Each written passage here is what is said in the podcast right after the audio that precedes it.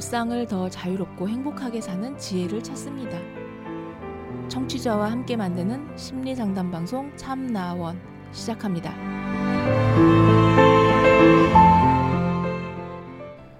안녕하세요. 심리 상담 방송 참나원 시즌 8 제 32화 오늘 두 번째 이야기입니다. 오늘 사연은 아주 짤막해요. 너무너무 죽고 싶어요라는 제목인데요.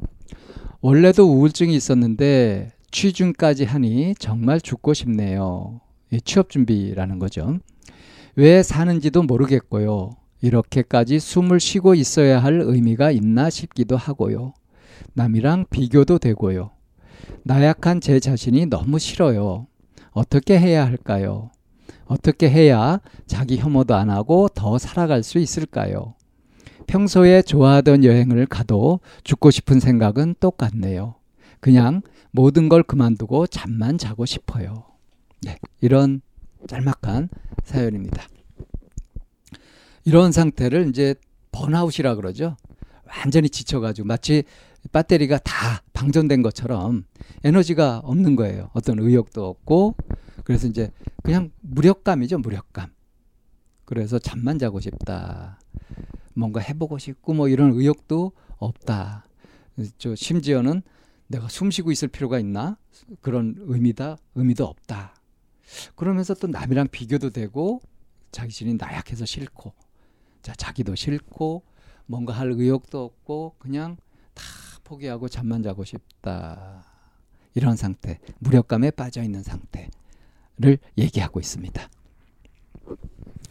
솔직하게 얘기한 거죠. 그런데 정말 아무것도 하고 싶지 않고 다 그냥 죽고 싶고 모든 걸 다 그만두고 잠만 자고 싶은데 이 사연은 왜 올렸을까요? 이런 무기력한 상태인데 왜 사연을 올렸을까요? 사연을 올린 의미가 뭘까요? 알 수 있죠? 이게 싫은 거예요. 이러고 싶지 않은 거예요. 무기력하고 아무 의미가 없다. 그냥 잠만 자고 싶다. 이렇게 하고 있지만 사실 마음에서는 이런 상태에서 벗어나고 싶은 그런 마음이 있는 거죠. 자, 그래서 제가 보통 안 하는 거지만 이 문장 하나하나 읽으면서 그것에 담겨 있는 속마음을 한번 짚어볼게요. 원래도 우울증이 있었는데 취중까지 하니 정말 죽고 싶네요. 자, 원래 우울증이 있었다고 했죠? 예, 우리가 보통 알고 있는 우울증이라고 하는 것은 이렇게 무기력하고 자꾸 부정적으로 생각되고 어, 의욕이 없고 한 그런 상태를 우울증이라고 보통 얘기들을 많이 해요. 그래서 이제 너무 쉽게 우울증 우울증 이렇게 해버리는데 원인을 잘 모르고 그냥 기분이 안 좋고 이러면은 우울해서 그래 우울증이라서 그래 이런 식으로 너무 쉽게 얘기하는데요. 원래 우울증이라고 하는 것이 그렇게 쉽게 얘기할 수 있는 것이 아닙니다. 근데 이제 원래도 우울증이 있었다. 이 얘기는 원래 원래도 내가 내 뜻대로 되고 뭔가 삶이 재미있거나 의욕에 차거나 희망이 있고 막 그렇게 신나게 사는 편은 아니었었다. 이 얘기죠. 그러니까 삶의 무게, 부담감 같은 것을 느끼고 좀 힘든 마음으로 좀 가라앉는 마음으로 살고 있었다. 그런데 이제 취업 준비까지 하니 정말 죽고 싶다. 엎친 데 덮친 격으로 짐을 지고 그것도 힘든데 거기다가 짐을 더 보탠 취업 준비라고 하는 이 취업 준비라는 것이 이게 확실하게 어떻게 된다는 보장이 있는 것도 아니고 정말 변수가 많잖아요.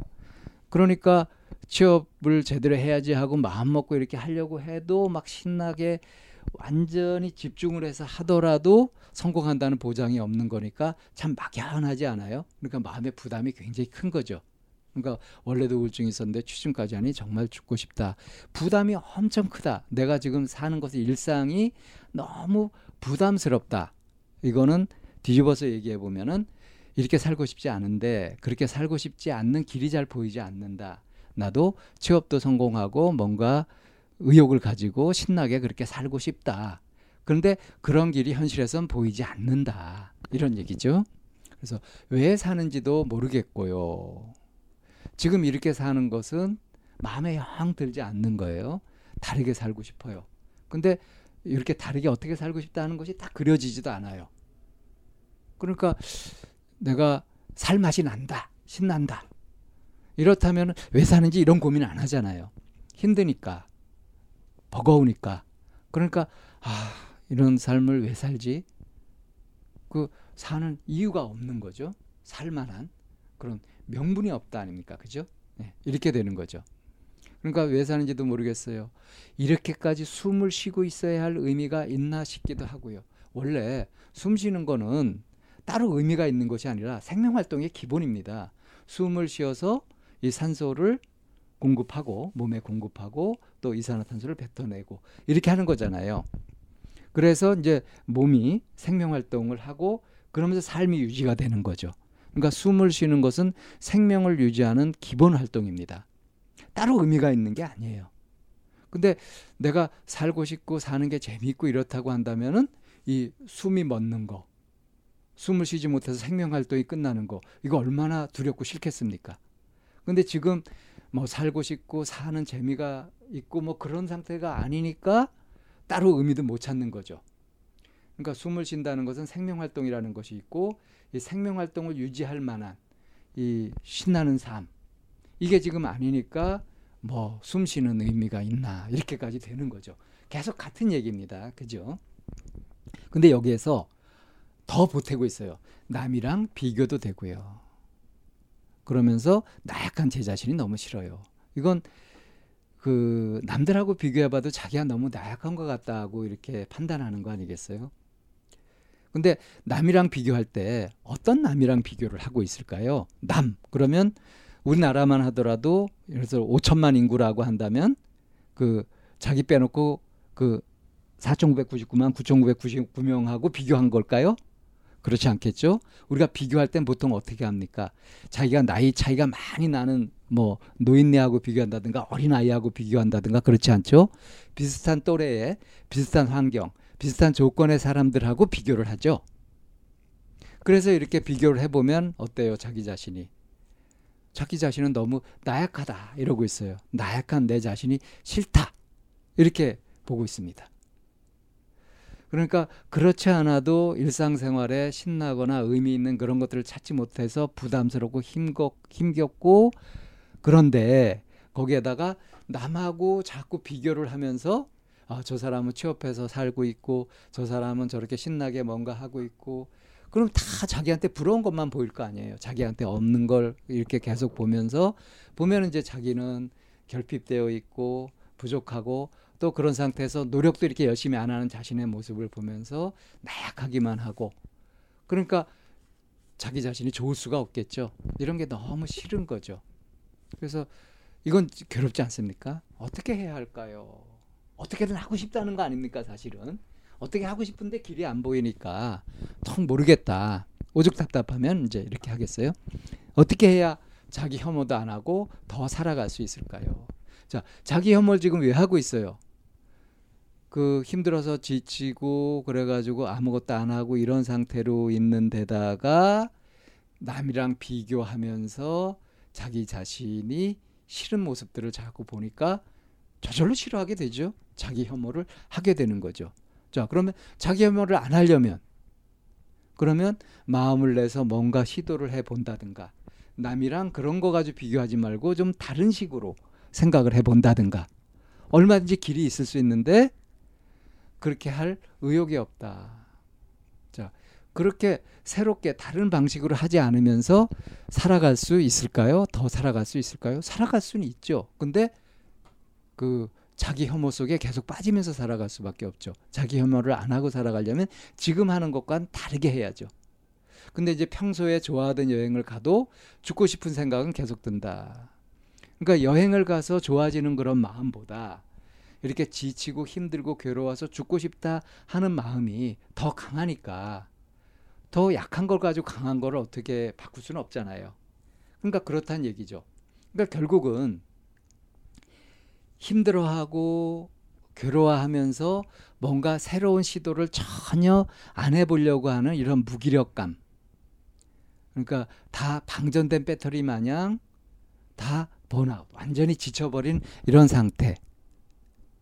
이런 상태라는 거죠. 그래서 그냥 뭐 뭘 해도 다 귀찮고 할 수도 없을 것 같고 잠만 자고 싶다 이런 상태라는 거예요. 자 이럴 때 심호흡을 한번 딱 보면 하면서 자신의 마음을 한번 보세요. 자기의 상태가 어떤지 그리고 마음을 어떻게 쓰고 있는지 이거를 남이 그러는 것처럼 한번 남처럼 이렇게 한번 바라보십시오. 자, 그 사람을 가만 보면서 어떤 마음이 드는지. 아, 이거 한심 한인가 나 왜 그러고 사니 하고 비난한 마음이 드나요? 아니면 참 너도 불쌍하다 안 됐다 오죽하면 그러겠니 이런 마음이 드나요? 비난하는 마음이 들거든 들거나 또는 동정하는 마음이 들거나 사실 별 차이가 없는 겁니다. 어쨌든 저 사람은 지금 자기 스스로 원하는 삶을 살고 있지 못한 거죠. 그 내 자신이요. 그러고 있는 것은 확실하잖아요. 그러면서 지금 다 귀찮고 뭔가 못할 것 같고 그냥 잠만 자고 싶다 이렇게 무기력한 상태이다. 근데 나 이렇게 살고 싶진 않다 하는 마음도 있다는 것에도 좀 주의를 기울여서 살펴보면 어떨까 이런 거예요. 힘들고 어렵고 그러면서 포기하고 싶고 하는 그런 마음만 볼 게 아니라 이런 게 너무 싫다. 자기 혐오도 더 이상 하고 싶지 않다. 이런 것에 주목해서 그것을 계속 주시해 보라는 거죠. 그러면 이제 불끈 분발하고 힘이 날 수도 있는 거 아닐까요? 충분히 그럴 수 있다고 생각합니다. 생각하기 나름이거든요. 무엇을 보느냐에 따라서 계속 무겁고 힘들어지든가 아니면 나 이거 싫어하면서 떨치고 일어나든가 왜 지렁이도 밟으면 꿈틀한다고 하죠. 자기 자신을 계속 무기력하고 아무것도 못하는 그런 인간이라고 하면서 그것을 핑계 삼아서 계속 이렇게 무기력한 상태로 놔둘 것이 아니라 정말 이렇게 살고 싶은가 내가 정말 하고 싶은 것은 없는가 하는 것을 작은 것이라도 찾아보는 쪽으로 그렇게 보는 것, 지금 주로 보고 있는 것을 한번 바꿔보라. 이런 조언을 해드리고 싶네요. 심호흡을 하면서 자신을 살피는 것, 그리고 자신을 내려놓고 객관적으로 보는 것, 그리고 여태까지 보던 것과 다른 것들을 한번 찾아보는 것. 이것이 지금 이렇게 우울의 늪에서 벗어날 수 있는 길이다. 이런 말씀을 드리면서 두 번째 이야기 여기서 정리하겠습니다.